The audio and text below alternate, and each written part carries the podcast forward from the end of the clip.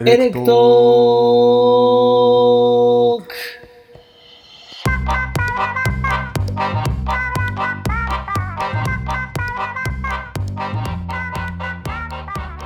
エレクトロとはゲストの楽しい人生の裏側を聞きビビッと電気が走るような体験である今宵もあなたの人生が変わるエレクトロに出会うことになるだろうこの番組は一度きりの人生を自分らしく楽しんで生きている方々をゲストにお呼びしてお送りするドキュメンタリーラジオです。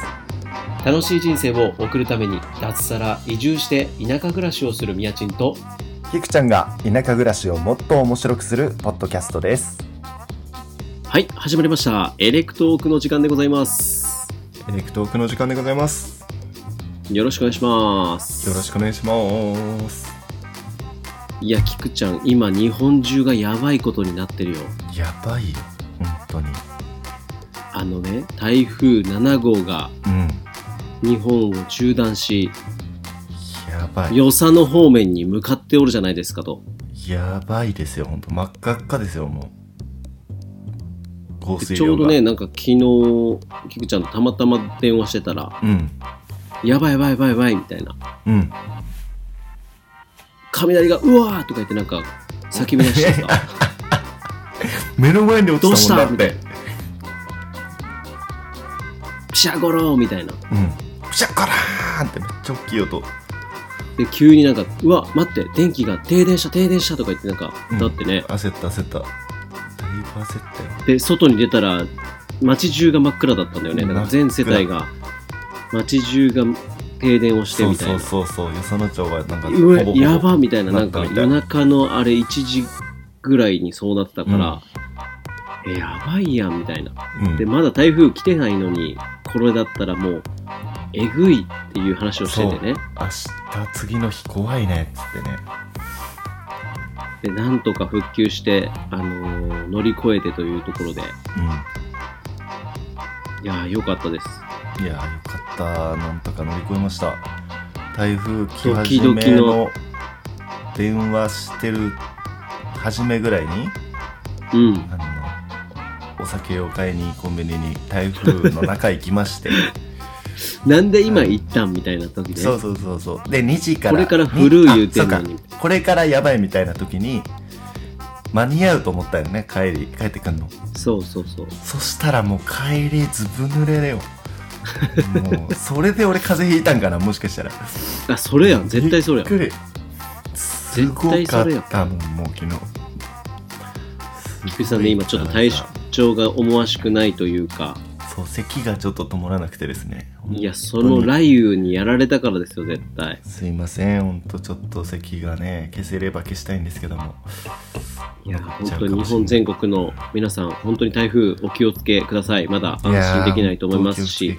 ー、各地気をでつけ被まし害ょうが出ておりますので、はいいやそんなね、ドキドキ、ちょっと、ハラハラ、ねはい台風によって日本中席巻してますけども、うん今の僕たちもはい非常にドキドキとしておりハラまハすラがしてるよ、もう毎に回包まれておりますう。んなぜかと言いますとですね、はい今回もゲスト会、エレクトークのゲスト会となっておりまして、あはいのー、2個前から始まりました、このエレクトークのゲストさんを、うんゲストさんからゲストさんをご紹介いただくという数珠つなぎ、いいともシステムを、そうですねいいともシステムを導入させていただきまして、はい僕たちもまた新たな出会い、僕たちが知り得なかった世界のことを知れたり、うんっていうところもありつつ、そういっ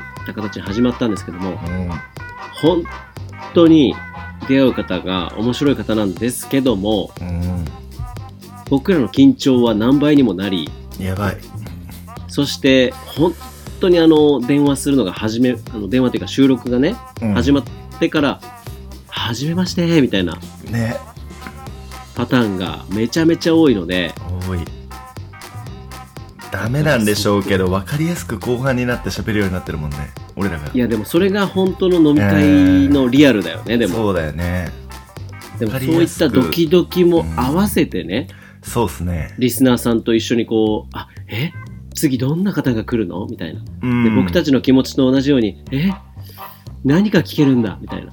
毎回毎回ゲストの方のワクワクとともにですね、自分たちの人生に何か、ね、一つでも二つでも活かせることがあるんじゃないかというところでうん。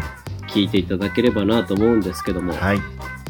今回のね、ゲストは、前回の、えーアウトドアを愛す愛するなにわ女子であります、うきちゃんという方からのご紹介で、やっぱりこのアウトドアラバーはアウトドアラバーにつなぐのかなといやー、すごいです思ね。うんですけども、アウトドア界になってますもんね、もう。そうそう、もう今三アウトドアシーズ。リーズみたいな、アウトドアシリーズで3週連続。なっております。今回はですね、どんな方かと言いますと、はい。今ね、アウトドアの、うん。まあ、ブームと言われてますけども、そういったブームの中でも、一つ注目されてるカテゴリーがありまして、うんうんそれが何かというと、うん。うん。車中泊なんですよ。そうっすよね。そう。皆さん、車中泊っていろいろな考え方があると思うんですけども、ん今の車中泊はもう、全然違うぞと。すごい。僕たちがしてるのとは全然違う。そう、ただ僕たちもね、酔っ払って、うんもうフラフラになりながら車の中でたどり着いて寝るのとはまた全然違って、うん。面白い車中泊の世界だったり、キャンピングカーとかの世界っていうのが、より快適にというか、そうですね。走る家ですよね、もう。いや、本当に、もうすごいよでね。そんな、今、界隈で、大活躍されてる方がゲストに来てくださってるんですよ。はい。そうなんです。はい。この方はですね、北海道在住でありまして、はい。軽キャンピングカー、まあ、軽のキャンピングカーの、テント虫というキャンピングカーで、うんまあ、アウトドアもね、最高に楽しまれている、軽キャンドサンコ女子でございます。ドサンコ女子いいですね。はい。もうんう、北海道が生んだ、もうカリスマですね、もう。いやー、そうですね。はい。いいねそんなえー、アウトドアラバーでもあります、はい丸七さんという、はい。なるななさんです。はい、お呼びしております。非常にこう YouTube だったりとか、うん。ブログだったりとか、あの、雑誌なんかのね、掲載連載なんかもある、ある方で、非常に、テレビも出られてるみたそいうそう、でテレビも、そう。だから今ね、そういった車中泊の中でめちゃめちゃ今話題となってるうん丸七さんなんですけどうも、ん僕たちの全く知らなかったこの世界なので、もう非常に今ドキドキワクワク、ワクワクが止まらないんですけども、うんぜひですね、この丸七さんの裏側、人生の裏側に迫りつつ、一緒にエレクトロ体験をしていこうじゃないかということで、いいで行すっね。てみましょうか。行ってみましょいやー、緊張する。やばう。いな。そうするよあー、どうしよー。いやう。もう、あアウトドア女子会、今3週連続ですかーら。そうそうそう。毎回、すごい緊張する。本当に。そうなのよ。あの、女性の、のこういったアウトドアラバーの方、すごいパワフルだから。うん。すげえ緊張するんだよな、毎回。いや。いや、ちょっとまたね、あの、緊張しますが、リスナーさんも同じく緊張、そわそわしながら楽しんでもらえればなと思います。はい。はい。じゃあ、それでは行きましょう。行きましょう。エレクトーク。スタートスタートでーす。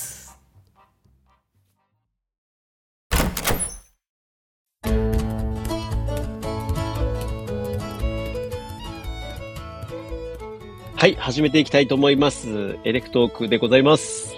はい。始めていきましょう。いやー、今回もまたまた素敵はないゲストが来ていただきまして、いやー、来ていただいてますね。はい。前回のね、ゲストのうきちゃゃんに今回、数珠つなぎでご紹介をいただきまして、ん。はい。多分聞いてるリスナーさんもどんな方が来るのかなってちょっとね、まあ、僕たち以上にびっくりす、ね、ビビッと、あの、そわそわしてるんじゃないかなと思うんですけども、うんうんうんうん。なんとですね、今回もまたまた素敵なゲストが来ていただいております。はい。え前回の、うきちゃんからのご紹介でなりました、次のゲストはですね、はい。えー軽キャンピングカーのテントウムシではいアウトドアをもう最高に楽しまれてる、軽キャンドサンコ女子でございます。おアルナナさんで。す。よろしくお願いします。よ。ろしくお願いしますもう喋っていい感じですか。 どうぞ、どうぞ。 言っちゃって、はい。えっ、こんばん。は。こんばんこんは。ばんは、まるななと申します。あー、丸田さん、ありがとうございます。はい。ありがとうございます。はいや。これね、本当に初めましてなんですよね。はじめましてすぎるんですよね。本当に、本当、何分前に初めてお話しした。そうなんですよ。よ。こういうことっそういてうもんあなんりでますすねこういいうのやないっすよね。ー、ないですよね。 ななんいでかすよこね。う、イベントとかで、こう、いたあらー、確かに。私を知ってる人たちが来るっていうパターンで、初めましてがあるんですけど、確かに。あんまりね、お互いに知らないとかねんかこう普段から YouTube そうそうそうそう見ていただいてるとかではないと思うので、ももうなんか本当に、初めまして、なんか、なんですよ、相席居酒屋行ったことないんです けど、 確かに。いや、相席居酒屋ってこんな感じなのかな、みたいな。いや、本当にそうですよね。そのぐらいのテンションで、の感じですね。間をつないでくださってるのは、その、うきちゃんっていう共通の人物っていうだけで、ああ、そうですね、そうでっすてね。いう、このスタイルは、はい本当に僕たちも、あの、どんなゲストが来るかは、本当にわからないので、そわそわ、はいそわそわ、今回もい、非常に緊張してるんですけども、よろしくお願いします。はい、よろしくお願いします。よよろしくお願いしま丸ルナさん、今す。はい、は、今、はい。どこから繋いでいただいてるんですか、今は、場所は北海道なんですけれど北も、海道、はいお北海道の、これ、あれ、リアルタイムとかじゃないんですよね。ーリアルタイムじゃないですね。であ、じゃあ大丈夫です。えっ、と、北海道の、はいあ。の札幌のちょっと南側に、こうはい羊蹄山っていう、こうおー北海道、ね、はないんかはいはい蝦夷富士と呼ばれてる山があるんですはけいど、はいはい。そのふもとにあるキャンプ場ですね。おー、えはい。わー、で、すごい。今回は、あのーなんでしょう。ちょっと、まあ、取材とか、あうと、んうんうんちょっと北海道、暑くてですね、あのー、北海道でも暑いですね涼しところに、 はい、避難してきた結果、ここにいるって感じです。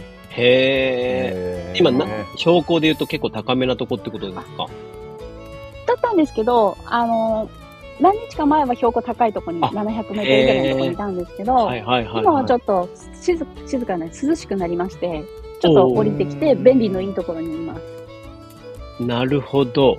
すごいですね。しし涼しいところを求めて、どんどんこ あの住まいが変わっていくスタイル。そうですね いや、そうですねごい。はいや、なるほど。いや、い。はい。確か今回はこの、はい。あの、後ほど掘りはい。下げたいんですけども、あの、はい。軽キャンピングカーでね、今、うん。を乗りながら、まあ、旅をしたり、キャンプをしたり、登山したりっていうのを楽しまれるっていうことで、いう情報は非常にいただいてるんですけども、ありがとうございます。その前後の文脈がやっぱり私たち何もないものですかわからないら、それについてはは、いここから、あの、はい。丸七さんの魅力に迫っていきたいと思いますので、うん今日はちょっとよろしくお願いします。よろしくお願いよいろたししくおます。願いします。じゃあちょっと、あの、緊張もありますので、一旦乾杯してもいいでしょうか。あ、はい。ぜひぜひ。いやすいませ、んなんか乾杯があるって、うんお、そっかと思って、はい飲み物を用意せなきゃいけないんだと思って、ちょっと、はい、ありがとうござい始ままする前に買ってきました。ありがとうございます。ただ、あの、丸七さんの YouTube のとこで見てたら、はい。あの、はいビールで、なんか食べ物を流し込んでるしシーンがあり まして、ほぼほぼそうしか、それしかないかもしれないですね。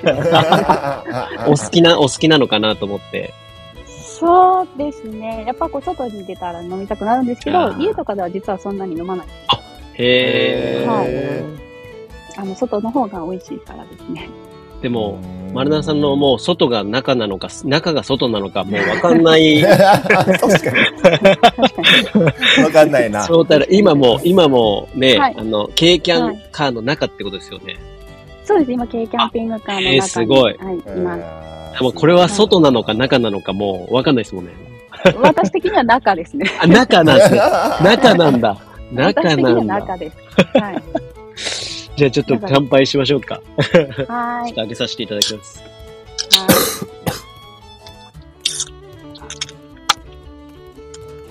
じゃあ、まな丸るさん、今日はよろしくお願いします。乾杯はいい、よろしくお願いします。乾杯。はーい。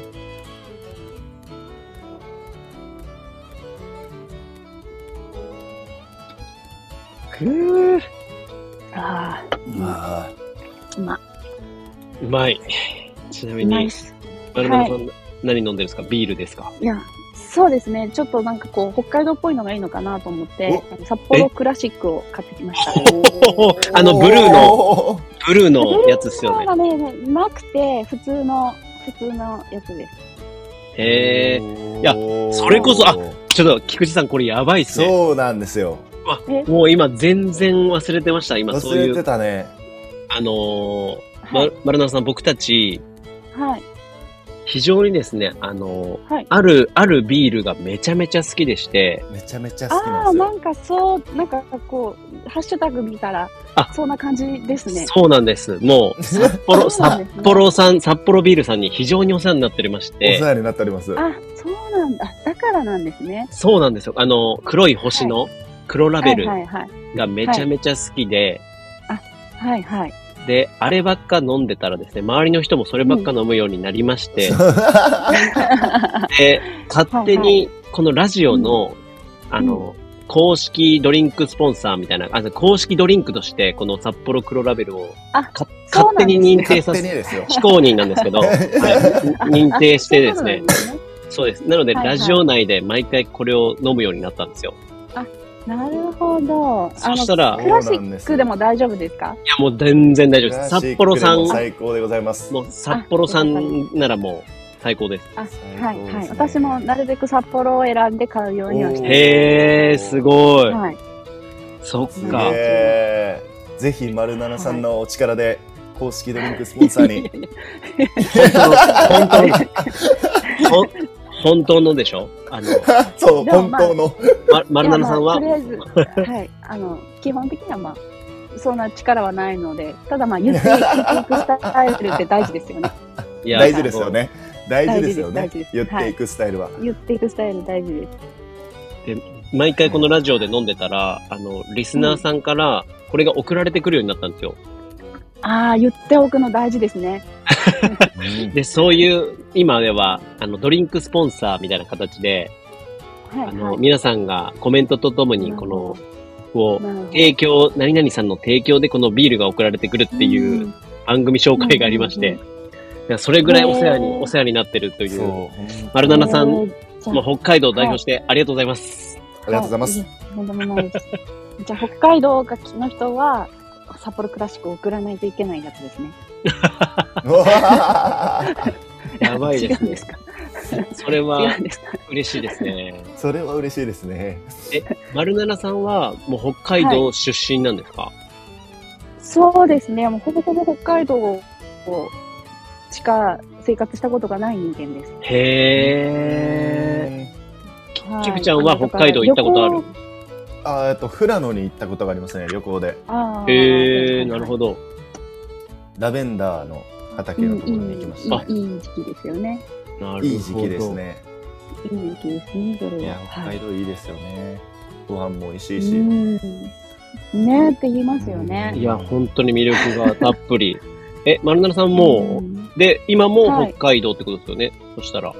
そうですね。拠基点は本的には北海道で生まれて、北海道で育ってて、旅行で、まあ、たまにこう、ちょこちょこっと年あーね、何年かに一回、こう、外に出るような生活をしてました。えーすごい。そうなんですね。いやいやいや、今まではだからそうだったんですけど、ちょっと今年からはちょっと変わりまして、はいはいははいはい。いはいで、。で出歩いております。おー、えはい。ー、県外にですかそうです。なので、今までずっと北海道でしか生きてこなかった人間なので、もう去年、はい去年あたりからですかね、なんかこう、ちょこちょこ、ういいろんなとこで呼んでいただいて、へで、ーまあ北海道以外のところにやっと行くようになって、あなんかなこるうほなんどか。違うなって思いました。 違うな。カルチャー、カルチャーショック が。カルチャーショック、本当にカルチャーショック多くて、へう向こうの、ね、北海道以外の、北海道の人はびっくりなんですけど、北海道にうん。住んでないと気づかない。逆にう、んあの、そっちうん、あうんうん、そっちはそうなんだ、みたいな。あ、そういうことですね。はい発見ばどかりっちがオフィシャオフィシャルななのかわかんないみたいなってことですよね。そうですね。あ、テレビで見たことあるわ、みたいな。サザエさんでこうだったわ、みたいなのがリアル に。あ本当にあるんだ、みたいなんです。へえ、すごい。うん。なんか、そうそういう噛み合わないところが面白そうですね、なんか。いやもうそうですねだから北海道の常識とあのそちらの常識は全然違うんだなって いうことが最なんか近ようやく気づきましてその話がー面白い面白い。うん、へえ、なるほど。うんなんか結構ありますよもう今何かっていうと例えばまああのサザエさん見てたら、うんこうカツオがどっかの家の柿の木をから柿を盗んでサザエさんに怒られるみたいなはいはいはいあるあるシーンじゃないですか。はい柿ってなってるんだみたいな。 さそういうところえええ、北海道寒すぎて鍵がないですか柿ないです。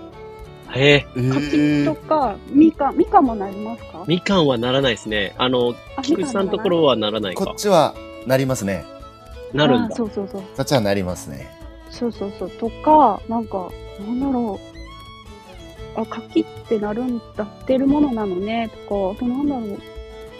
あとなんだろう。結構いっぱい、そういうなんかこ、いうやや、っぱ植生が違うので、確かに。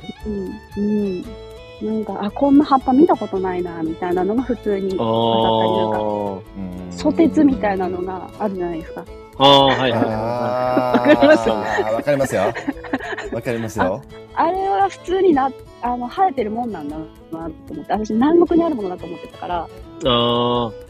もうだから、九州の方にある行くとめちゃめちゃ多いですよね普通に普通に街にあるそうそうそうそうあとヤシの木が、そうそう街路樹だってそう あったりしますねそうじゃないですかえそうあ街路樹なのみたいな結構カルチャーショックがいっぱいですもう、丸七さんの北海道の雪国からしたら、もう、日本列島は全部南国に感じてますよね、多分。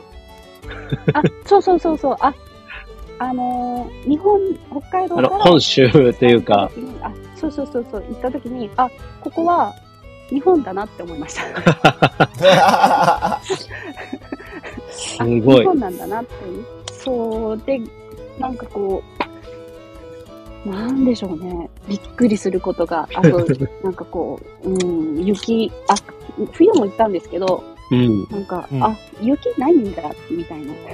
なりますよね。ああんそうんそれなりますね絶対北海道行ったら本当にカルチャーショック。あと、宮人は北海道行ったことはあります北海道、うん、2回ぐらい行ったことあるけど、おーあの、そんなに、なんていうの、札幌とか、なんかあの辺の真ん中。中、真ん中っていうか札幌市内とかぐらいしか行ったことないかもしれうない。あんーでも、まあ、札幌とかでも、なんかこう、向こうの人に言われてびっくりするのが、こう、札幌の市街地とか交差点とかあったら、砂箱っていうものがあるんですよ。 砂箱砂箱。あ砂箱の、砂が、そう、砂のパックがあって、要は冬に、あの、路面が凍るので、それを凍って滑っちゃうから、親切な人が砂を巻くっていう、はいはいはいはい。その砂箱があるんですよ。普通に道路脇に。へ札幌中心部歩いてても実はよく見るとえなんだろうこれみたいなのは実は結構あるらしいですええうんふ何色系の砂ですか普通の。普通のグレ砂ーなですようんそうですそうですそうです、ええ普通の砂が置いてるんですね普通の砂あの夏はあんのかな開けてみたら多分砂っていうか砂利っぽいのもありますけどでも普通にああってそれはもうなんか親切のいい人がこう巻いてくれるんです よえーその辺もねま、あちょっとこう気持ちのいい、ちゃんと大丈夫かっていう心持ちが感じられます、そね。うそうそうそうそうあここ滑るから巻いとこうみたいな優しい人がいるんでしょうねどこか優しさが溢れてま すね。溢れてますねはいそうなんまだあ、。なんかこう、そうなんですよ。だからもうすごい地味なところで、ロッカーが、ああの、街の外、外にあるわけじゃないですか。あの普通はのいはい。持ち物のロッカーが。はい。で、100円のコインロッカーで。で、それが外に出てるんですけど、北海道ではありえないので、なんか、写真撮ってたら、え、なんで撮ってんのみたいなこと言われたりして。はいはいはい。なるほど。そカルチャーショッいクや、もういきなりカルチャーショックが次々と確かに出てきますね。そう思うと。うんはあけどまなあるまあ、最近は、はい、あの、北海道以外のことに出て、ちょっと、仕事することは増えました。なるほど。はまずこの丸七さんは、い。はい。なんかどんな方な、何をされてる方なんだろうっていうところって、なんかうん話してもらえたりします、はい。えっと、今は、なん、なんなさんなんでしょうね、私。えっと、 メインでとりあえずやってるのは、こう、車中泊雑誌っていうのが世の中にあんまマニアックな雑誌があって、そはのい。車中泊雑誌で、まあ、ライターをしたり、はい。あとは、まあ、なんか、ウェブサイトの記事書いたり、はあとは、YouTube やったり、イい。へベントに呼ばれて車展示したりとか、なんかそういうちょっとよくわからないことをしています。めちゃめちゃマルチで活動されてるじゃないですか。いやいやいすごやいいや、なぜかすごいな、なぜか、なぜかそう、そうなりました。へえ。丸七さんの車中泊のなんか専門雑誌のカーネルさんでしたっけ、はいはいはい。の、今、なんかアンバサダーみたいな形で、あの、ライターとかされてるってことですよね。そうですね。で、そこの中で、まあ、ゆきうきちゃんとはもともとつながりがあったんですけれども、そこでこう、うきちゃんをこう取材するにあたり、じゃあ私が行ってきて、取材してきてっていうふうになって、こううきちゃんのページを書いたのは私なんですよね。ええはい逆にですかうきちゃんの記事を書いたんですかあ、はい、うきちゃんの記事を私が書きました。へえ、はいこういった、こういった方がいるよ、車中泊のキャンパーさんがいるよ、みたいなってことですよあねあ、。そうそう、そういう、そうへいうえ記事すはごい。い、書かせていただいて、なんわかうまくいったかどうかわかんないんですけど。なるほど。そういった関係性があったんですね。そうですね。はい。なるほど。はい。で、丸七さん、あの、実はですね、今回、はい。このうきちゃんからご紹介ということでですね、おー、はいはいはいはい。あの、なんと、うきちゃんからメッセージをお預かりしていただ、はいあの、しております。 なんだろうんう。なんだろう。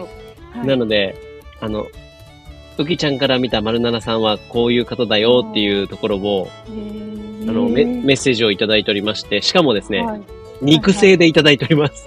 えはー、ゆきちゃんやるな。はい。はい。あの、なので、ここから、あの、今ちょっと、はい。こちらの方に、はいうきちゃんの声を流させていただくので、ああ、はい。緊張する。 はい。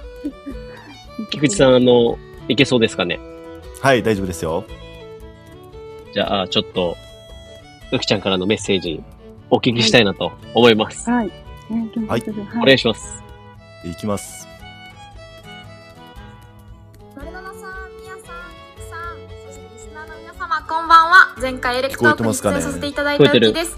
丸七さんは今、どちらにいらっしゃるんでしょうか日本全国飛び回っているイメージがあるので、今はどちらにいらっしゃるのかなと思いながら、この音声を録音しています。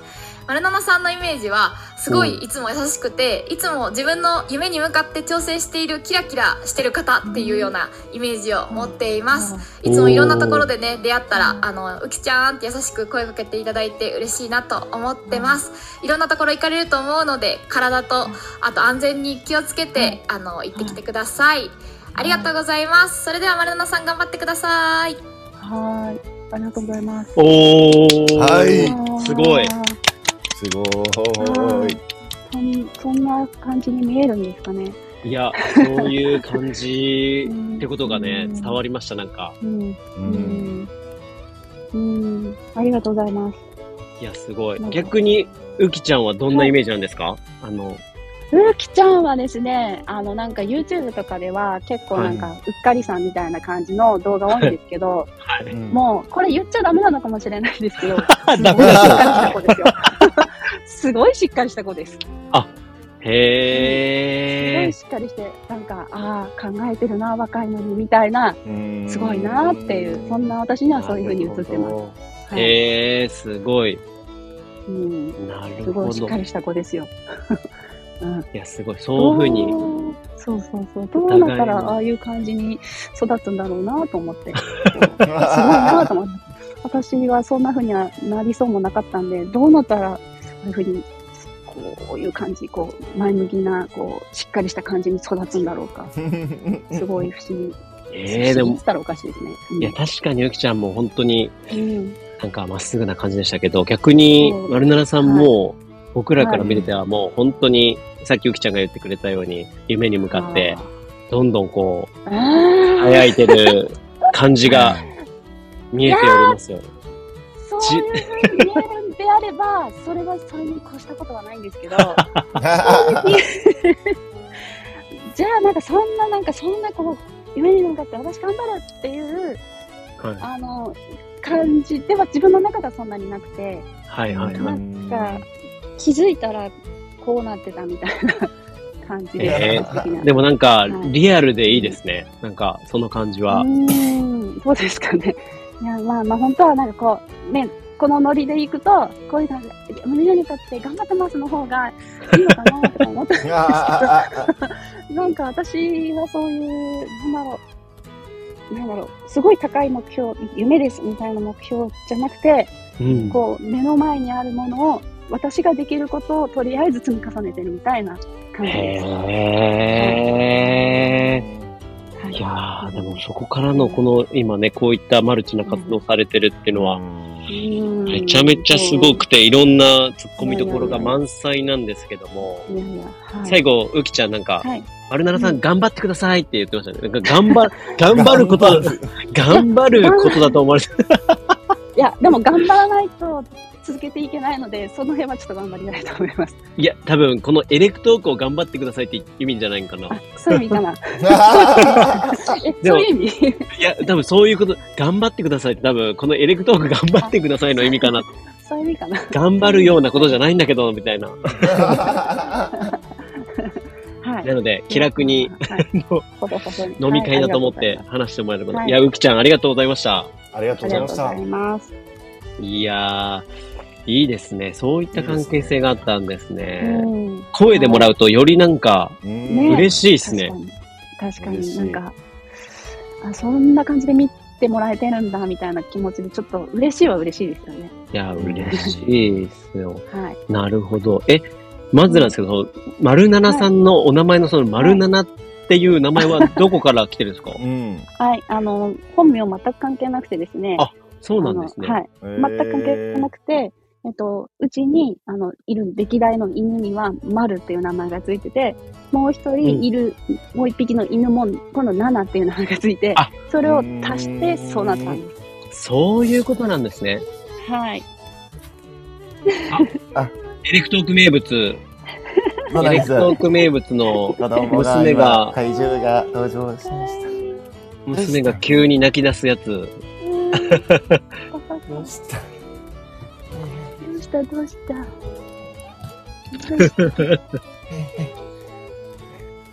なるほど。丸七さんってそういう意味だったんですね。うん、でもまあ他にもちょっといろいろあって私ブラックをうん最初始めるにあたり、はい。すいません、本当に。ブログを始めるにあたり、えっとはい他に競合がなくて、ひらがなで、あの、よ、あの、わかりやすいというか、はいそうはいいう意はい。味も一応あります。はい。うーん。あ、そうなんですね。あまり名前、いっぱいある名前だと、検索したときに、あの、いろんなものがヒットしちゃって、自分のものが出てこなくなるので、はいはいはいはいはい。はい。と、あとはまあ、丸七だったら、あの、数字の丸、丸、うん丸に、ん七に丸して丸七ってなるじゃないですか。はいはいはい。。丸一、丸二、丸三みたいな。うん。うんで、うん。丸七。で、おー。 7っていう数字が好きだからっていうのも一応ありまおー。あ、なるほど。す。はい。へえ。なるほど。やっとこう、解明されました。なはるほどい。あまり言ってないんです。はい。なんかあの、そう、丸山七重さんで丸七ですとか、そうそうそうそうそう、そういう、あ れかな。なるほど。 はい。あのはい。すいませ丸ん。あ、大丈夫でした。た。お待たせしまおした。かえりなさ い。名物、名物ですね、これは。名物。はい。おかえり泣きながら現れるやつ。 はい。すいません。いやアルナナさんといえば、やっぱあの、はい。軽キャンピングカうんそうですね。ー。これがもう、あれですよね。うん。も確う、かにそうかもしれない。代表的なというところで、ぜひう、ん丸七さんのね、あの、はいメディアとかを見ていただきたいなって思うんですけども、うん。うんはい。えっ、と、丸七チャンネルって、まあ、YouTube だったり、丸七ブログっていうのが、はい、あるんですけブど、ログもですもんね。そう、まあ、最近全然更新してはないんですけあはどい、あ,、のーもともと、あの、車中泊が好きではあったんですよ。はい。もともと車中泊が好きで、うんで、ずっと自分の車、軽自動車を、こう、ベッド、なんかこう、点組んで、あ自分あのー、軽自動車で車中泊してたんですけれども、うんもともとうんキャンピングカーも好きで、で、はいまあ、はい10年以上前の話なんですけど、本でこの今乗ってるこのテントムシっていう軽キャンピングカーをたまたま見つけて、へうーんはい、いいなぁと思ってたんですけど、まあ、軽キャンピングカーって軽自動車とで結構金額高いんですよね。今だと多分400万超えぐらいしちゃうんで、400はいへー万ぐらいするんだ。あ、買えないってなって、うんはだけど、もしかしたら10年後ぐらいになって、そのく今の新しい車がはい。中古市場に出回ったとしたら、それはもう私も買えるかもしれないと思って、はい、はい、えっはと眺めてたら、たまたまあの車の買い替えのパターンで、あのはい中古車のウェブサイトを見たときに、今の車と出会って、い。へーもうんなか買っちゃ運った命でよすみたねい。な。うーん、そうっていうか、まあ、買える値段が、やっぱりね、400万は無理だけど、うんこの車がいろいろ諸費用込みで178万円になったのかな、ああ。うん YouTube でも、あの、うん言われてましたもんね。あの、うんありがとうございますはい、あれそもうなんですようんもう、じゃあ、ほ、ほ、本体価格、本当、本来は、殺売当時は400万ぐらいしするもんなんですね。あーそうですね、まあ、もともとのそのキャキャンピングカー全部そうなんですけど、うんベース車があって、そこにオプションもどんどんどんどんつけていくんですいよや、ね。もうエンドレスでついちゃいそうだな。そうなんですよ。だそうするともう、まあ、当時だともう300万か300万、350万ぐらいかな。うんは今は400万超えなんですけど、やもばあう買えないんですよね。うん えうんテントムシっていう名前はもう、本当の名前がテントムシなんですか、そうなんです。テントムシっていう商品名です。めちゃめちゃ可愛い名前なんですね。そうなんですよ。見た目もすごい可愛くて。うんであ今の、私がカラーのオレンジの白みたいなのも、ああそうれですそも現行のカラーっていうか、そのそのままのカラーなんですかそうです。あれがカタログカラーなんですよね。へー、可愛いでも、カラーリングは、あの、実は自分で選べるので、うああの、んどんな色にへも、ーはい、できるそうです。なるほど。可愛いですね、本当に。はい。可愛くって、なんか、まあ、どうなのって思って、まあ目立つじゃないですか。あはは確かにどう確かなに。のって思って、はい。だけでどもそ、まあ、うんそもそもあのわかりました K のキャンピングカーってあんまり見たことがなくてうですん見ね。たことない。そう。丸七さん最近は増えましたけど、まあ、あるにはあるというのは、ね、たまに見たりとかはしますけど、実際に乗ってる方っていうのに初めてお会いししましたね、なんか。うん。あ、初めて本当丸で七すさん。か。はい。そう、意外とやっぱりいなくて、私も北海道回って、回ってても、そんなには見ないですね。うんうん、一番の軽キャンピングカーの魅力って何ですかのなんか、うん。えー普通のキャンピングカーではなく、なんでしょうねはい、軽キャンピングカーだからいいみたいな、あるんですかなんか。あーやっぱり、いや、これ言っちゃうとあんまり現実的かな。お金安いんですよね。ああー、そうなんだ。いや、でも絶対そうですよね。ね。お買い得そう。なんかあの、うんいろんな面で。維持もそそううでですすもんねね。。維持費、維持費が安くて、うん例えばまあ、例えば重量税、あ、重量税も安いけど、あと、まあ、うん何でしたっけ、税金あの、うん毎た毎年払うやつはいはいとはい。かあるじゃないですか。あれも、軽自動車の金額、まあ、それは市町村によって金額正直違うんですけど、はい。うんでも、まあ、車検とかも、まあ、大体のものは軽自動車と同じものです。同じぐらいの金額です。ってことですよね。うんめっちゃい。はいい。うんめっ。ちゃいいな。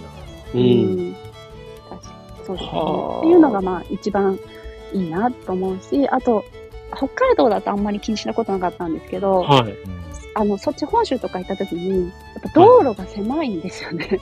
あー、確かうに。んあそれありますね。急にあの、そう Google とかで、あの、細い路地案内されてそう、そうそうそうやばいやばいやばいやばいになりますもんね。うん、なんか、え、ここ国道みたいなのとかがああっ スケールてで、かいですから ね。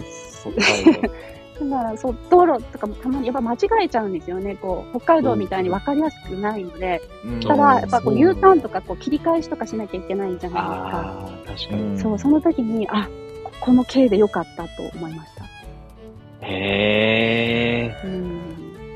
そのテントウムシのそのキャンピングカーも、普通のキャンピングカーとも比べても、なんか使い勝手とか、おそういう装備とかっていうのって、ほぼ変わんないんですかいや、もう完全に違うのはやっぱ広さはもう全然段違いですあー普通のキャンピングカーの方が広いし、はいはいはい例えば普通のキャンピングカーだったらトイレとかそういう設備もあったあありー、するそっんですけど、かそっか。うん、軽自動車だともうベッドがあってテーブルがあってぐらいのものしか、まあ水道とかも一応キャンピングカーなのでいや使おうと思えばあるんですけど、あうあ、んうん、だけどまあまあでもなんだろうやっぱり便利は便利ですよねどこでもこれ1台で行けるので、確かいに。や画像で、うんあの拝見させていただいたんですけどあめちゃめちゃ部屋ですよねいや、めっちゃ部で屋す。よねしっかり部屋な感じそがう。しっかり部屋うんそうなんですよそこめがっちゃまたい快い適とこそうろやなーってはい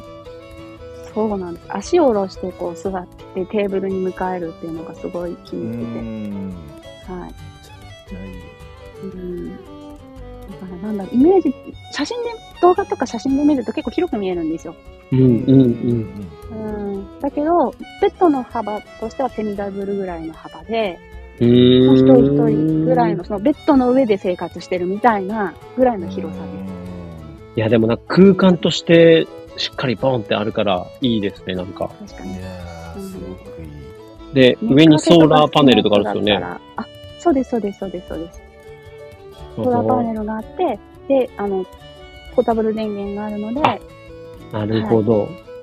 充電してめっちゃいい。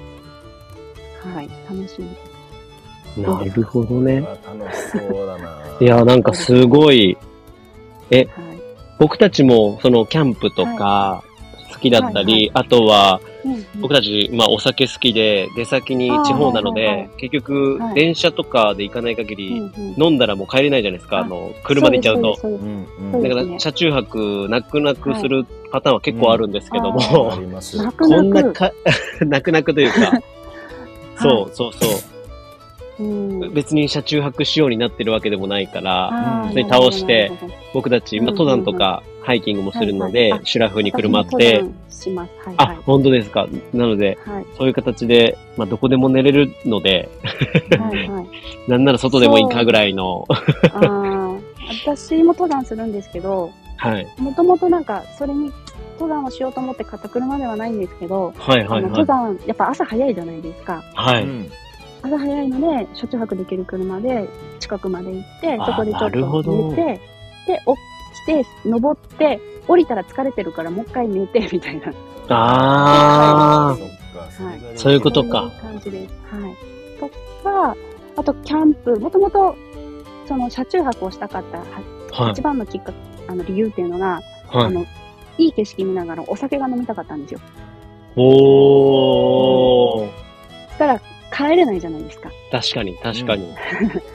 でもテント張ってキャンプするとなると、設営撤収がめんどくさかったのと、いやー私結構確一かにね人で移動するので、はい。どうしてもやっぱりテント1枚でこう、布1枚で女性一人が寝るっていうのはやっぱちょっと怖かったっていうあのもあって、ー。車中泊を始めたんですよね。へー、そういう理由だったんですね。はい。なので、どうですか車中泊始めてみませんかいや、めっあの、ちカンゃベル、っていう雑誌があるんですよ。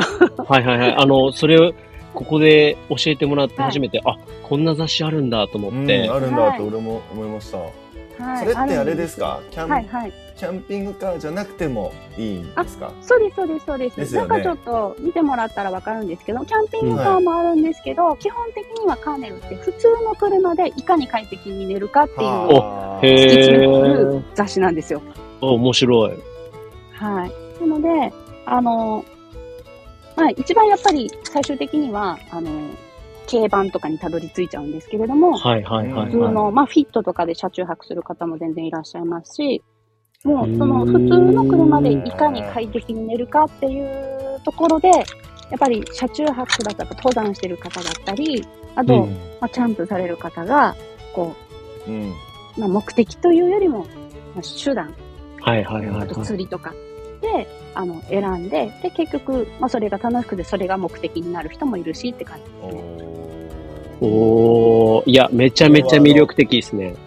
はプロボい。ぜックひ、スカーネル。プロボックスに乗ってるのでプロボックスなんめかちゃ最め高ちじゃなゃいじゃないですか。そうなんですよ、うんうん完全に車中泊しやすい車ですよねあ、それはもう、車中泊車ですね、むしそうろ。車中泊車ですね車中泊者なん だ。プロボックスはもうガチ。いいって言いますよねでもねあそうなんだめちゃめちゃいいと思いますえ。どういう意味でいいいいんでいいの、まず、まず、あの、フルフラットになることフルフと、やラっットぱり、そう、車そう自いう体がこやっとぱでりすねいいじゃないですか。はいはいはいはい。はそういうこと最高かだと思います。はい。へえ。菊池さんもこの前もう車中泊ですかあの、飲みに行った帰りは。そうですねうん。車中泊しましたね自分もあの、うんマット敷いて主楽で寝るぐらいなんですけどああ、そまこだをこう、全然そうなってないですね、うんしたら、こう、自分の部屋みたいな、もう一つの部屋を持ち運ぶみたいなもんですそねうか、そこね。あうん確かにー。ねはい。えいいよなもうだって、菊池さんからしたらもう、超酔っ払いだって、もう、よたよたで、あの、なんとかたどり着いて、うんそこに車って、クーっていうパターンだから、もう一つその部屋うそうそうそう楽しんでる暇ないみたいな。楽しんで楽しんでる暇なく寝て るねあでもそれも一つのね方法だと思います。方法ですか。はい、まあでもそれをより快適にっていうねそうですね。のが大事なんですよね中でも楽しくみたいな。そうですね。なるほもどね。帰うでもなんなら車に戻ってもう一回飲み直すぐらいの感じですあね。わかるああ、うんそれはいいね。うんうんはああ、なるほどですね。なんかそういうふうに、い。うんアルナナさん。は始まっていったんですね。そうですね。今でそれをはい。テントウムシって何年目ぐらいですかの乗り出して。私が車を買ったのは。うんとちょうど7年、今7年目なので、2017年だから、丸6年あですね。へえ、じゃあもうめちゃめちゃ、もうあれですね。共 に、共にうん一緒に歩んでる感がすごいですね。そうですね、もともと、その、始めた、その、車を買うってなった時に、うんあの、欲しかった車が同じ車屋さんに2台あったんですよ。ええ中古屋さんだったんですけど、うん。あはの、その当時10年前いいなと思って本、見てた、こう、本があるんですけど、いそこはい。で、これかこれがどっちかがいいなって思ってた本、あのはい車が、ー2台中古屋さんに同じ時にあったんですよ。はいい。そんなことあると思って、 確かどっちに。にしようか 迷って迷ってあ、。別々ってことですか全然種類違くてってことで普通の軽バンのキャンピングカー仕様と、すかこはいの。テント虫と、だから、へー見た目が違うんですよね。ああ、そういうことか。えそうなんです。で、片方は安いんですよ。うん、あとうん、うん。走行距離が3万キロなんですよ。ーうん。へえ。片方は、うんと私の持ってるのは9万キロ、6000キロぐらい、うんうん9万6000キロぐらい走ってる車だったんですよね。うんうーん。ちょっとうかん高いんですよ。9万はい6000キロって悩むじゃないですか。確かに確かに。うん、はいうはい。んどうなのこれもうすぐ壊れんじゃないのみたいな感じで、悩んで、で、まあ、車屋さんに聞くと、これ、この車は、あの、走行距離行ってるけど、程度はいいよって言われてて、うんはいはいはいどっちにしようと思って、で、買ったのがこの車なんですけど、はい。買った理由が、あの、これは横島の話です。あのへへ へ。え目立つ最後車と目立たない車だったら、目立つ車の方がはいいい。かなと思って、で、なんでかっていうと、はそい。れでブログを始めて、その収益をはい。あげれば、その車のローンが払えるって思ったん ですよ。すごい。えー、すごい。え、その時からもうそう考えてたんですかはい。すごっ。ただ、あの、ローンが払えるほどの収益にはならなかったんですけど、いや、でも、それでも、ねえ、収益を得てっていうのを最初から考えながら買う人、いや、いるんですね。いないすごい。お有言実行がすごい。。 お金がないのでお金がないので、あの、知恵を働かして金策した結果こうなったっていう感じです。いや、でも、それがす、ごいわブログだけにとどまらず、ねえ、YouTube やうん雑誌やら、ライターさんとか、何でも、ねえ、なってるっていうのはそうです、ねこれはすごいことですよ。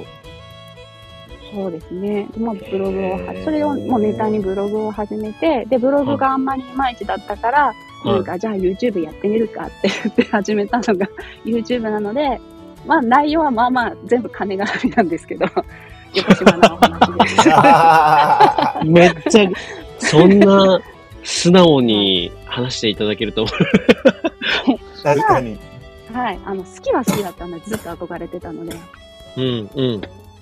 ただまあ、現実問題、お金がやっぱどうしても付きまとうので、いやーえ、はい今は丸七さんはじゃあ、このはいいろいろやられてるそのメディアでのはい。ことだったりとかがもう本職になるんですか、そうですね、去年のその年末までは働いてたんですけど、はい、はいはいはいあの、辞めて、今は、すごいっすこういねう。ことをして、いえいえ生きていくことになりました。へー。なので、うきちゃんの言うような、こう、夢を追いかけてとか、そんな綺麗な話じゃなくて、 うん、なんかこう、とりあえず自分の好きなものをやり続けるにはお金が必要だってなって、うんで、お金を稼ぐネタとしてこれも、まあ、好きだったのは全然あるんですけど、やっぱへりーシーキャンピングカー自体が知られていないから、これをはいちょっとはいはこう、他の人に知ってもらえたら、なんか自分のプラスになるかなと思って、でもなったらいいなみたいな気持ちで、あのはいゲーム感覚で始めたんですよ。い。すごい。そうなんですね。はい。なので、そんななんか辛いとかではないんですよね。えなるほど。はい。あこれでも本当に、いや、いいですね、丸七さん。なんかあの、丸七さんってもう飾らい。ない感じが、すごく、丸七さんめちゃめちゃ良くて、僕が見た YouTube の中で、はい。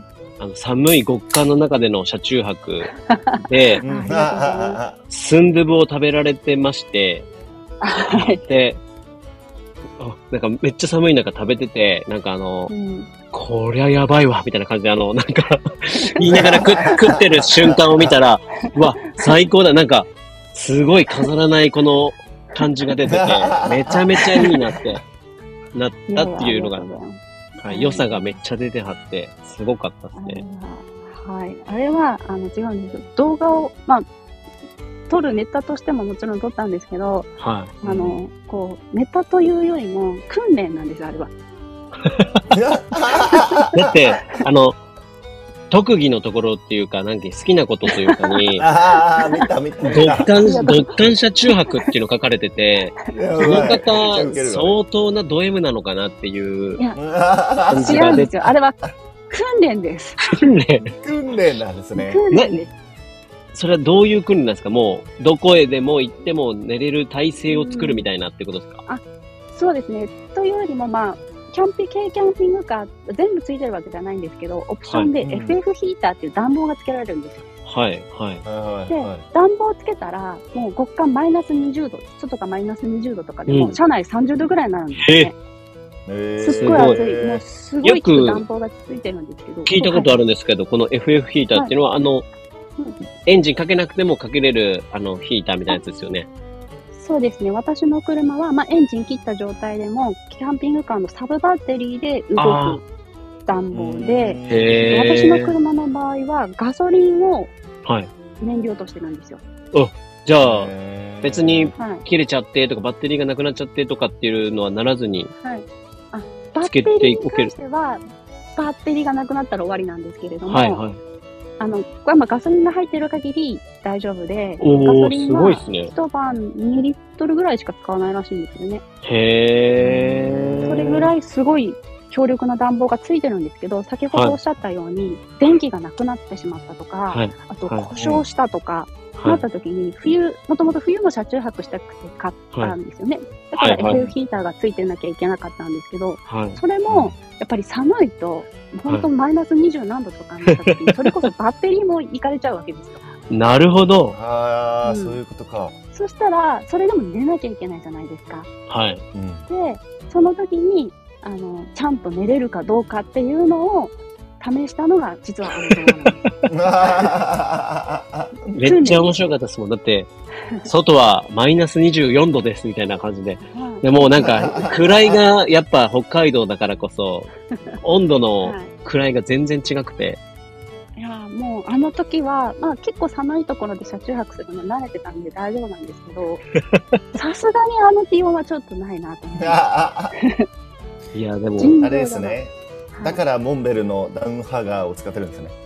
そうですダンモンベルのダンモンベルをでも2番二番だから実は二番ですよねあのスリーシへーーズン用なんですようんだ。かそうでらすよね。極寒じゃ無理なんですよね、いや、でもだっうて、ん意外と軽装でしたよね。これで、マイナス、中、室内でもマイナス10度ぐらいでもめっちゃ寒ないですか、寝れますよすごっ。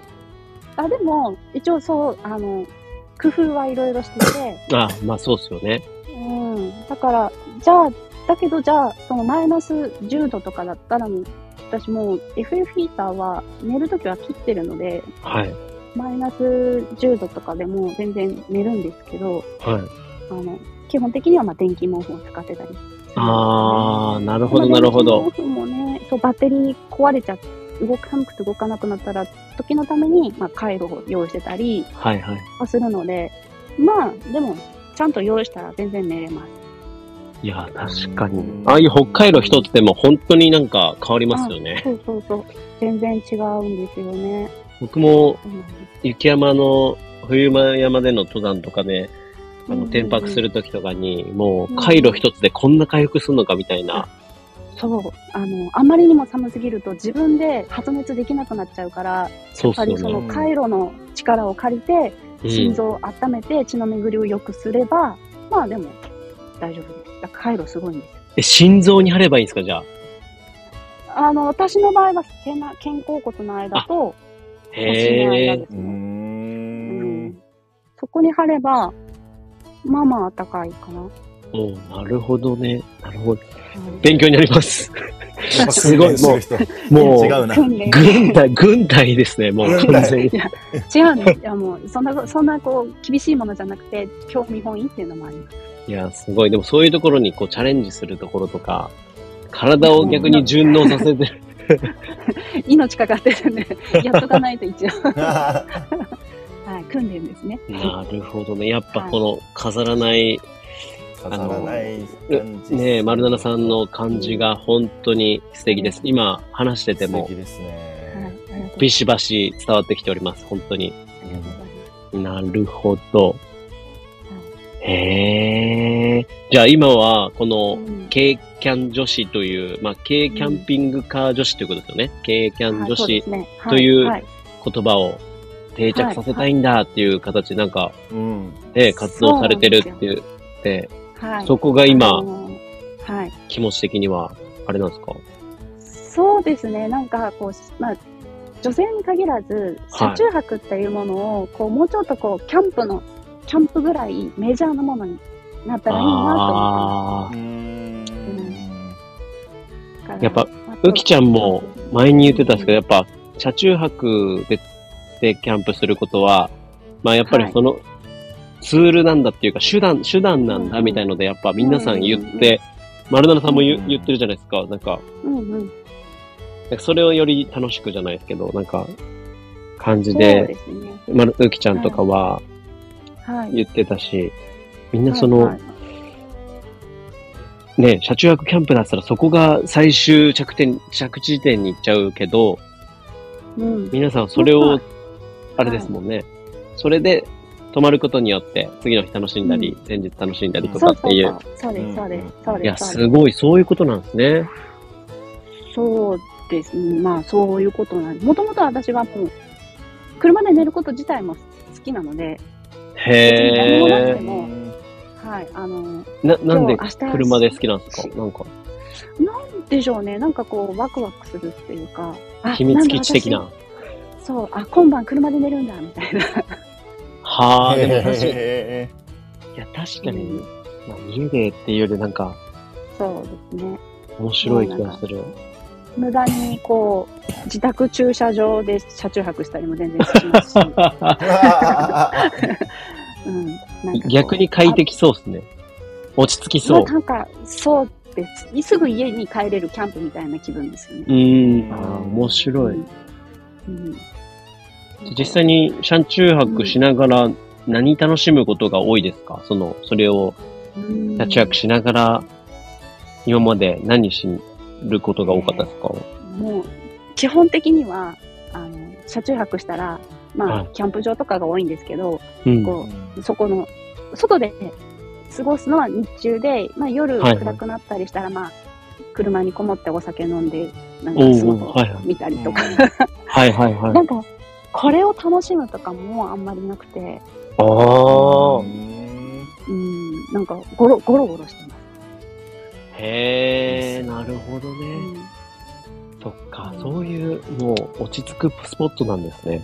もう、そう丸奈々さんにとっては、家にいる比率っそうそうてそうそうそう。違うんすか家にいます確かに、確かどに。れぐらいなんですか 頻度もう家家だな家だなと思ってあのい あの車を見た時に何割私は、あの、週末しか乗ってなかったです。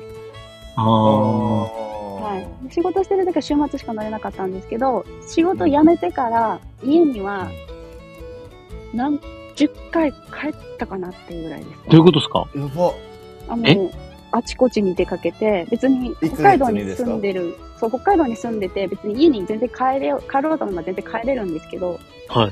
でも帰ってなかったり、あとはまあ、取材とか仕事とかで、まあ、車ごと本州に行ってることが、今年に入って多くなったので、あんまり家に帰ってないです。え、去年のえ12月まで仕事やってて、それから、はあいの。今年ね、フリーになってからはい、 10は回いしか帰ってないってことですか、多分、トータルで10 やば帰ってそれ家いら、いらないんじゃないですか。 いらない、いらなそう、もあの思い切っはて家なしでもう行けそうですね。いや確かにもう実家に、そうです、実家なんですけどあ、もう部屋一そう応か、あるんですけど、荷物はあるん荷物置きになってて、あ、自そう分かの、そうそういうことあかん。まり部屋にはいないです。いや、すごい、もうか。う、すごい。家ですね。でも本当にそうなってくると、キャンピングカー。家ですね。家です。え家ですよね。家です。なるほど、面白。えいや、もう、なんか、詰めますよね。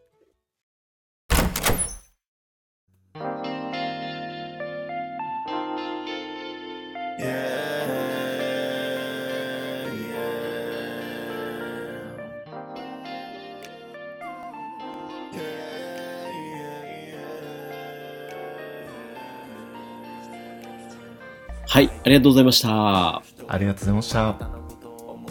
いや、丸奈々さん、めちゃめちゃ面白いね。いや、めちゃめちゃ良かった。面白い。なんかイメージと違った。いや、全然違ったよ。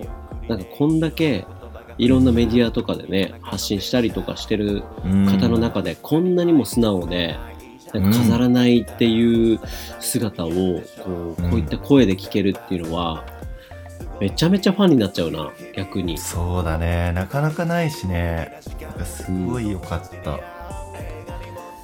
なんか何に、こなうれいっばた丸奈々さんとかがラジオを一番やった方がうん。良さそうですよね。すっごい向いてそうですね。うん。聞いちゃうな。うん。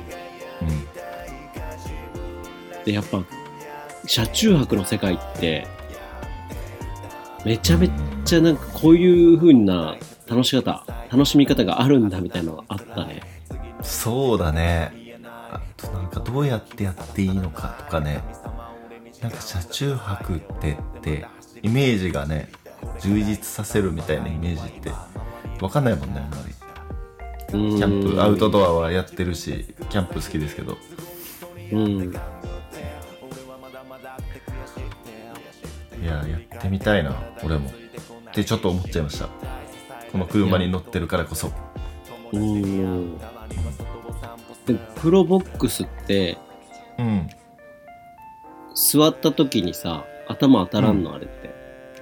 あ当たらない当たらない全然当たんないんだ。当たらないまだそんな高くないから、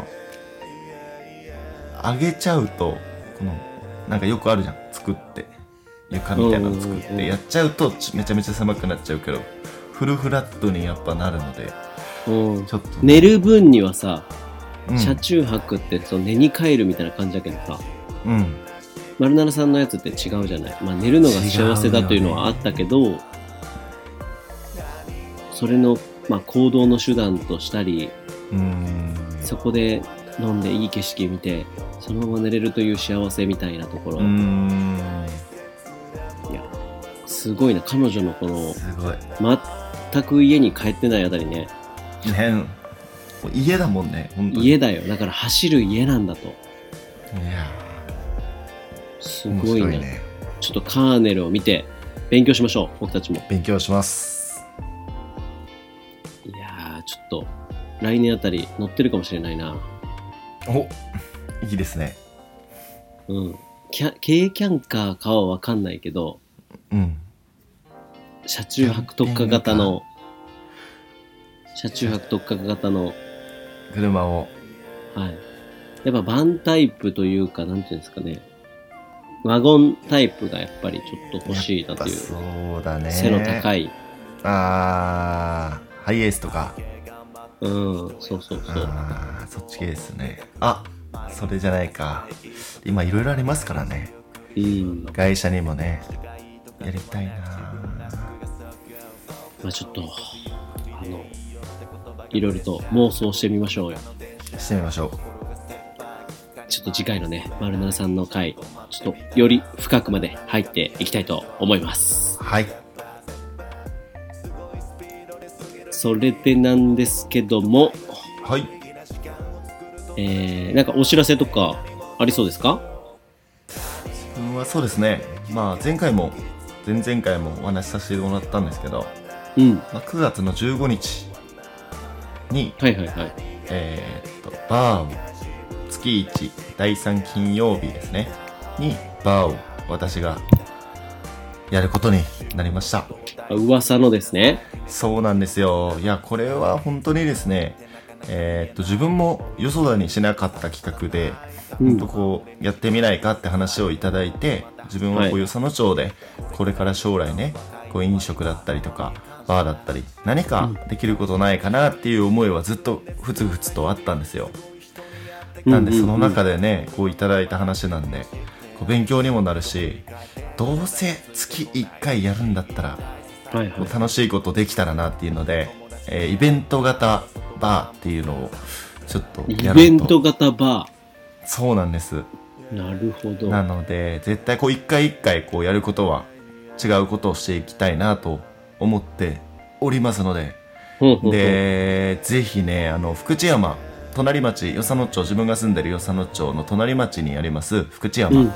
という場所になるんですけど、そちらの GF8 ってゴールドフィッシュ8って言うんですけど、はい GF8 というお店で、えー、と夜の7時から夜中の12時まで営業する予定となっております。おー結構、はい夜遅々までやるのよね。がっつり行きたいなと、せっかくなので。やって車中泊ですか車中泊。これどうまあいうこと自分は、自分はですね、お店の上に部屋があるので、ちょっとそこ寝れるんですけど、まあ確かに車中泊、そのね、あの、快適に装備して車中泊できるのも面白いかもしれないですね、そのまま。うんでもやっぱあの前にもお伝えしてたけども、これ公共交通機関でやっぱ来られる方も絶対いらっしゃるじゃないですか。そうですね。どういうふうに行ったらいいんですかいや、えっ、と、福知山駅うん。から降りて、ちょっと徒歩歩くんですけど、はい。どのくらい、えーと10 ?15 分ぐらいですかね。あめっちゃ近いね。うん、15分。今、うん僕たち15ハ分20イ分カぐらーいからしたら2時間までがもうすぐかなって感じなんで、そうですね。なんで駅から徒歩も歩いて15分は来れもうます。 3秒ぐらいのイメージですかね。そうです。3秒やばいね。 もう来れますし、駐車場が広くあるんで、最悪、あの、車で車泊して帰るっていうのも一つの手なんじゃないかなと、思いますんでめっちゃ車で来させるね。いやいやいやいや、全然歩いて来てもらうんなら、歩いて来ていただければ、それはそれですごくありがたいです。うん。でも飲飲みに行く場所だからさ、やっぱり結構やっぱ街中の方が行くとなると、車っていうよりはって感じじゃないそうだそうやね。そうなると、電車で来て、歩いて来ていただく。なるほど、なるほど。それがベストってことですね。そうですね。なるほど。なのでぜひあの来ていただければなと思いますで今回はあの隣自分の働いているアウトドアショップの隣にありますアンバースデーコーヒーさんというあのカフェがありましてそこのオーナーのね、方をあのゲストでお呼びして普段見えない姿をですね、まあ結構いつも2人でいることが多いんですけど、まあその2人の普段見えないところをみんなで一旦ね自分たちのことというか、まあ、知ってもらいたいなという、まあ、まず自分のこともが一番なんですけどまずは知ってもらう場にしようということで9月の15日はそういった企画となっておりますので、ぜひ唐揚げもあげますし宮地院のお酒も飲めるかなとりんごを使ったお酒も飲めるお料ー、理噂のしたついと思っておりますぶつぶりんごチューハイですね。そうなんですよ仕込みましょう、仕込みましょう。仕込みたいなと思いますのでぜひよかったら遊びにいらしてくださいはい、言ってなかったんですけど、バーの名前なんでしょはいすいませんでしたバーは バーはですねバーフライっていう名前になっておりますうはい。はいなんかね、SNS あるんだよね。そうですね SNS でバーフライのインスタのアカウント、えー、と作りましたのでまあ本当にこう告知だったりとかはそこでもうねしていきますのでぜひチェックしてもらえればなと思いますアカウント名は。アカウント名はですね、えっ、と、バー、フライ、えっ、 と、めっちゃ調べあ、て B、BAR、下の棒、FLY、下の棒、オフィシャルですね。OFFICIAL た。となっておりまオフィシすャ。ル。はい。 OK です。ぜひ皆さんフぜひォローしてですね、キクちゃんのことを応援していただければなと思いいやまーす。一緒に。は本当よろしく遊びに行きましょうお願いします。お願いします。ーい。あとはですね、僕の方で少しはい。え先のお知らせになるんですけども、うん。えっと、昨年も開催しました、僕の地元で長野県の長野市で、キャンプギアショップをやられている長野キャンパルさんというお店があるんですけども、はい。そのキャンプ、長野キャンパルさんが、あの、まあ、キャンプを愛する人たちで、みんなでキャンプしませんかっていうようなイベントをやっておりまして、うん。で、昨年は運営者側として一緒に、あの、参加させていただいたんですけども、今年もはい10月の14、15に開催が決定されておりまして、えー長野県の戸隠イースタンキャンプ場というところを貸し切ってですね、うん。いいですね。 100去年は200組弱ぐらい来たんじゃないかなだからそこうーんすげえ200組300人とか350名とかだったかななんですけども今チケット販売が開始されていて、うん参加できるそうなのでぜひそちら参加していただいて僕はですねそちらに今回出店側として、はいえー出店することになりましたおお店の方を出させていただくことになりまして、なので、あのー今回ね、まあ、リンゴの時期にもなるので、リンゴを持ってきたりとか、リンゴを使ったドリンクなんかもね、提供できればなぁなんて思っておりますので、うんぜひですね、キャンプしながらリンゴも楽しんで、一緒にキャンプ一緒にして乾杯できたらいいなと思います。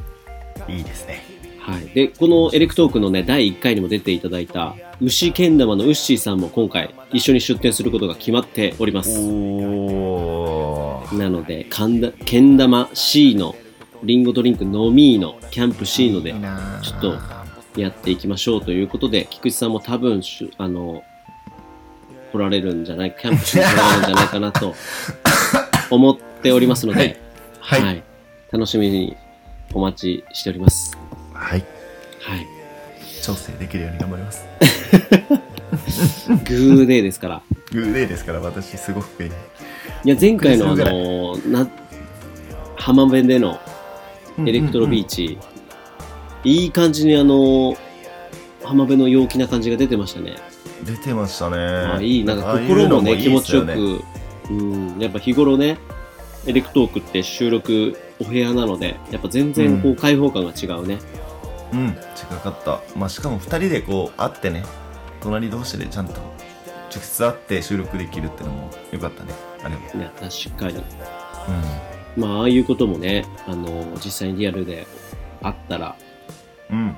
ああいうのもゲリラ配信していこうかなと思いますので、今後ともですね、エレクトークをおご愛顧いただければ幸いでございます。はい。よろしくお願いします。最近なんか各地でね、エレクトーク聞いてますよみたいなのをね、また結構言われておりまして、いや、なんで聞いてるんですかって毎毎回第一声で返しちゃうんですけども、そうですよね。本当に 嬉し自い限分りでもございます。働いてる、週末働いてるお店で、それ言われるんですよ ね。今、や、今、この回まで来ましたとか言われるんですよ。 めちゃめちゃ恥ずかしいみたいな。そうあやりがね。とうございます、言うて。はいはい。あれちょっと嬉しい常でにすエね。レクトロステステッカーをちょっと忍ばしてあおかなあかんね。あの、確かに。急に言われても持ってない、渡したいのに確かにっていうのが結構あるか確ら、かに。結構あります。うん、持つようにします。はい、ぜひちょっと声かけていただいたら、エレクトロステッカーね、エレクトークステッカー渡せるようにしていきたいと思いますので、はいぜひお声掛けください。はい。そんなこんなでですね、はい。はい、じゃあ今日はこの辺りで終わりにしたいなと思うんですけ終どわりも、にしましょう。はい、じゃあ最後にお知らせの方を、えー、酔っ払いの菊池さんにお願いしたいなと思 います。はい。えーエレクトークはですね、毎週の月曜日夜の9時から放送開始となっております。えー Spotify、スタンド FM、ポッドキャストの3プラットフォームでですね、放送しておりますので、ぜひ聞いていただければと思います。よろしくお願いします。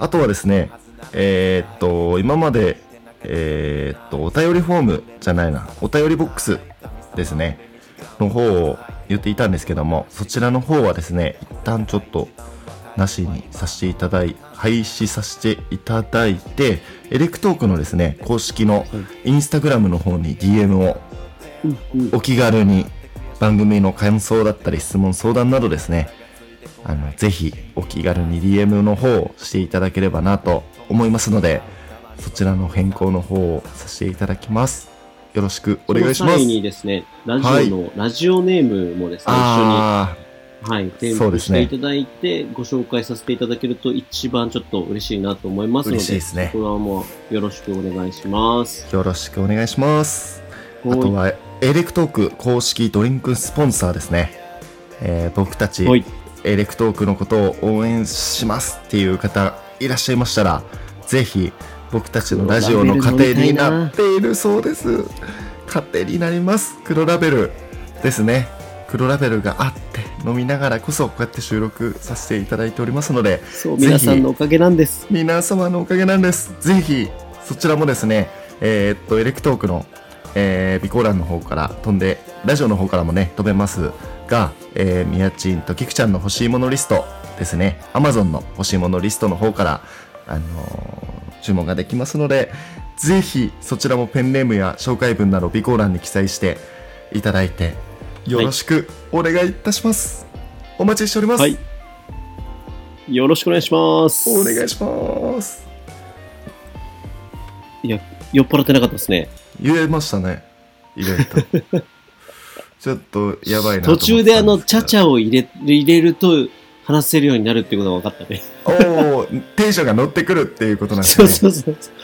常にずっと同じテンションだ確かにと、確かにむずいっていう。確かに途こ中うにだんだんこう僕が喋ってる間に俺が不安になってくるっていうそうそうそう、だから感そじなんだこ多を分いねきなり、あの、ボケを入れていくと、福ちゃんは急に取り戻すっていうのが分かりましたね。すいません本当に波がありましたよ私はい、はい じゃあちょっと持ちつ持たれつではいやっていきましょよろしくお願いしますう。はい、じゃあ今日はこの辺りで終わりにしたいと思います。はい名残惜しいですが、また会いましょうまた会いましょうさよならさようなら